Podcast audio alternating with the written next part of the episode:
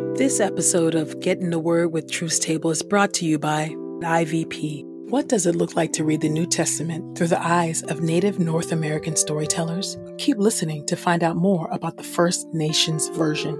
And by Truth Table. If you've been blessed by these daily audio Bible podcast readings, please consider supporting Truth Table on Patreon at patreon.com slash truthstable.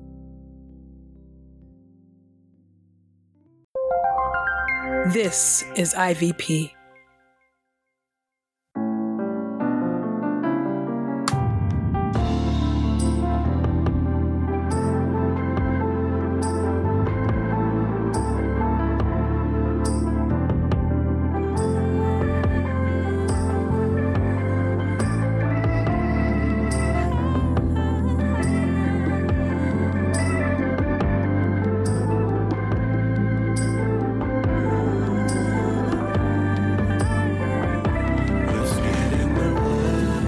You're listening to Get in the Word with Truth Table.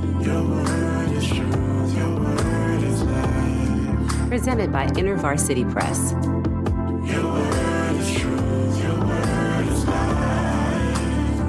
The Daily Audio Bible Podcast, read by Dr. Christina Edmondson. And Ekemini Uwan.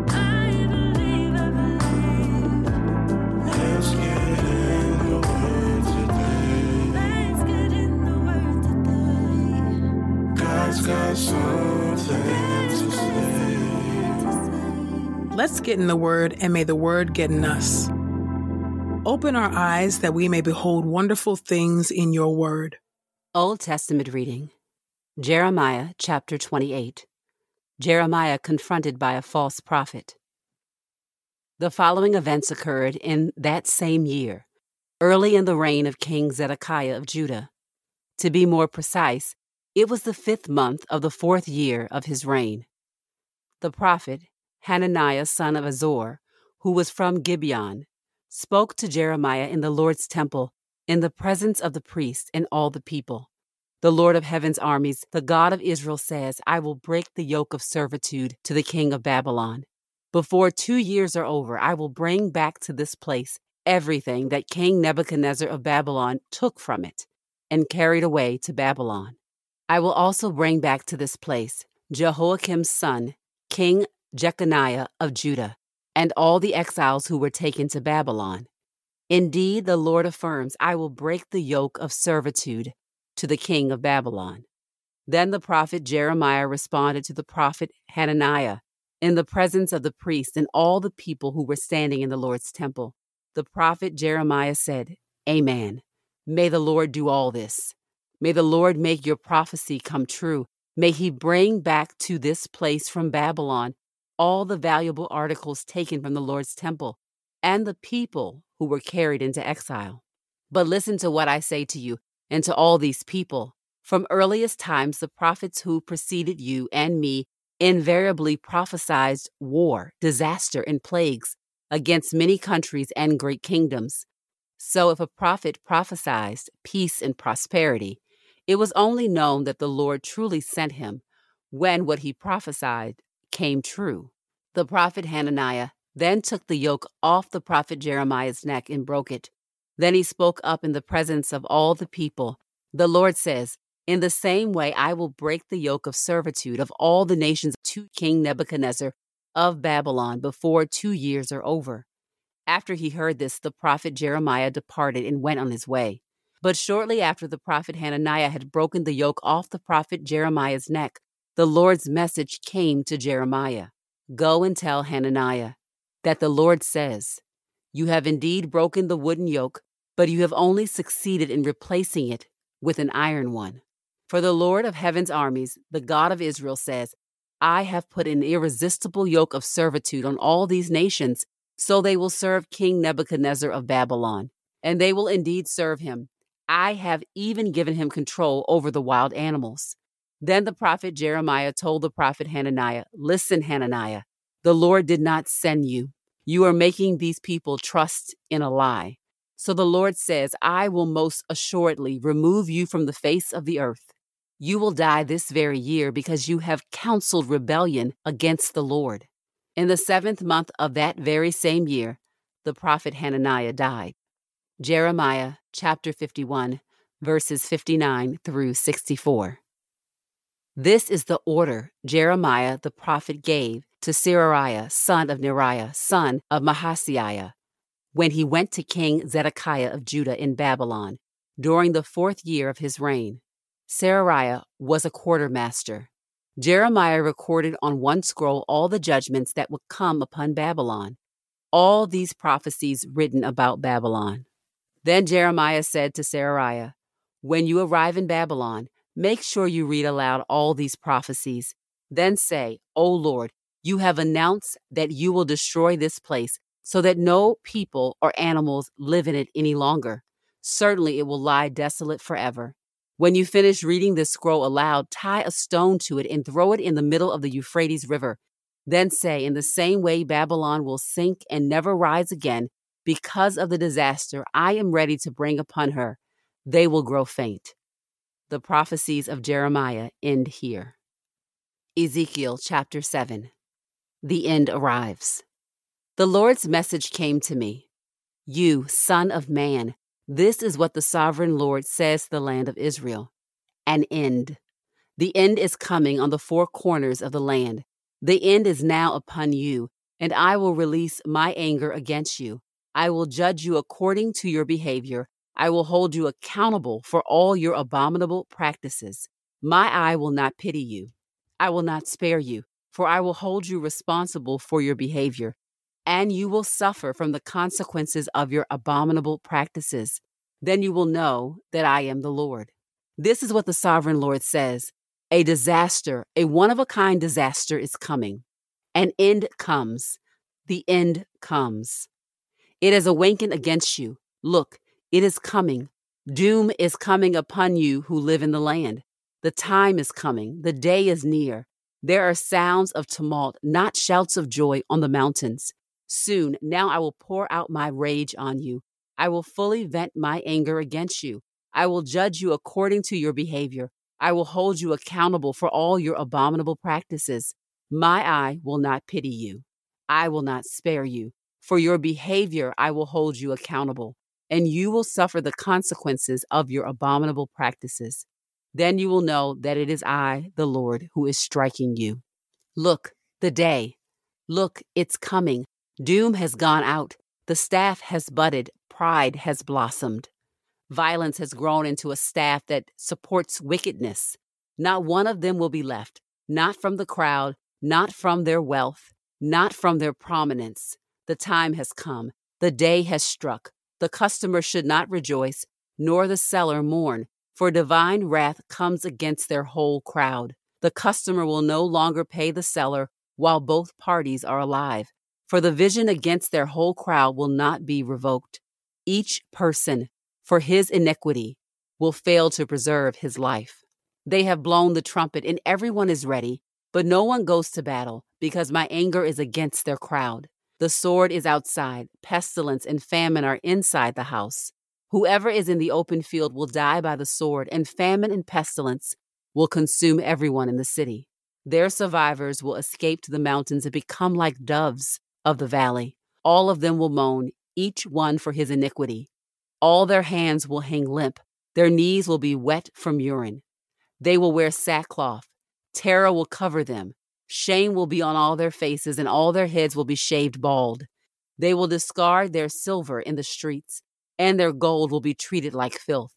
Their silver and gold will not be able to deliver them on the day of the Lord's fury. They will not satisfy their hunger or fill their stomachs because their wealth was the obstacle leading to their iniquity. They render the beauty of his ornaments into pride, and with it they made their abominable images their detestable idols. Therefore, I will render it filthy to them. I will give it to foreigners as loot, to the world's wicked ones as plunder, and they will desecrate it. I will turn my face away from them, and they will desecrate my treasured place. Vandals will enter it and desecrate it. Make the chain, because the land is full of murder, and the city is full of violence. I will bring the most wicked of the nations, and they will take possession of their houses. I will put an end to the arrogance of the strong, and their sanctuaries will be desecrated. Terror is coming. They will seek peace, but find none. Disaster after disaster will come, and one rumor after another. They will seek a vision from a prophet. Priestly instruction will disappear, along with counsel from the elders. The king will mourn, and the prince will be clothed with shuddering. The hands of the people of the land will tremble. Based on their behavior, I will deal with them, and by their standard of justice, I will judge them. Then they will know that I am the Lord.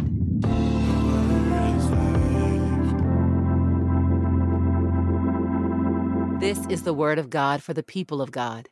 May God add a blessing to the reading of his word. Let us go boldly to God's throne of grace. Heavenly Father, gracious and mighty Creator, compassionate and loving God, we greet you today with hearts of gratitude.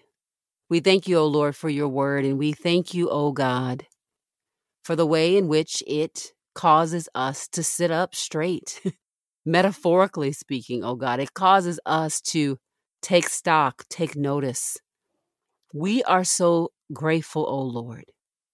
We are so grateful that is indeed your kindness, the kindness that you pour out to us, that is intended to lead to our repentance. We see in Ezekiel and in Jeremiah a people being told about a judgment that is coming upon them because of their obsession with idols, because of their cruelty with, to, to others, uh, because of their greed and arrogance and haughtiness, because of the ways in which they have itching ears that long to hear the words of lies from fake prophets. Oh God, forgive us for being attracted to the lies, for longing for lies, oh God, instead of the truth that you extend to us. We thank you, oh God, that Jesus Christ took our place, that Jesus Christ bore the consequences of our behaviors, of our actions, oh God. We thank you, oh God, that it is indeed your kindness, your grace that is extended to us to lead to repentance. And yet, there is so many times, there are so many times in which we take your kindness, your grace, your mercy, your forgiveness for granted. And we see, oh God, how easy it is for those who claim to be your people to judge others harshly, to make idols after our own image and our own desires and our own lust, oh God. And yet you have granted us favor beyond our imagination, oh God, favor in the person of the Lord Jesus Christ, bearing the consequences for our behaviors, for our idol making, for our greed, for our lovelessness, for our cruelty, for our judgment of others, O God. Would you keep us tender before you, O Lord, so that we might respond to your whisper, so that you don't have to raise your voice, O God? We pray, O God, that you would help us to be people who are mindful about the way that we judge others. Would you help us, O God, to live in deep gratitude and obedience to you, for obedience is indeed better than sacrifice. Help us to know your word to long for it, and to obey it.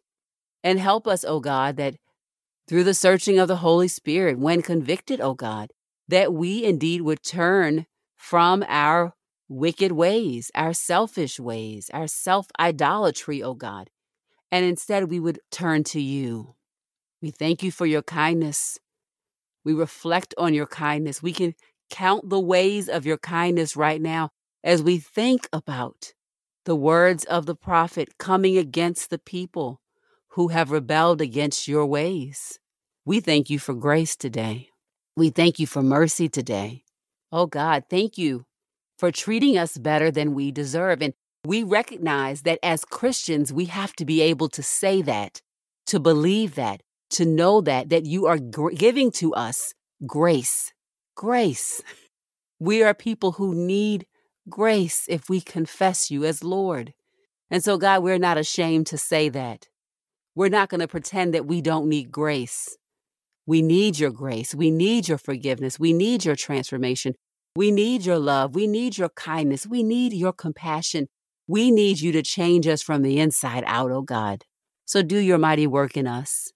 And we thank you indeed that we are monuments of your mercy, trophies of your grace, and that you indeed are doing a beautiful work in us, making us more loving and kind and gentle and obedient to your way and to your will.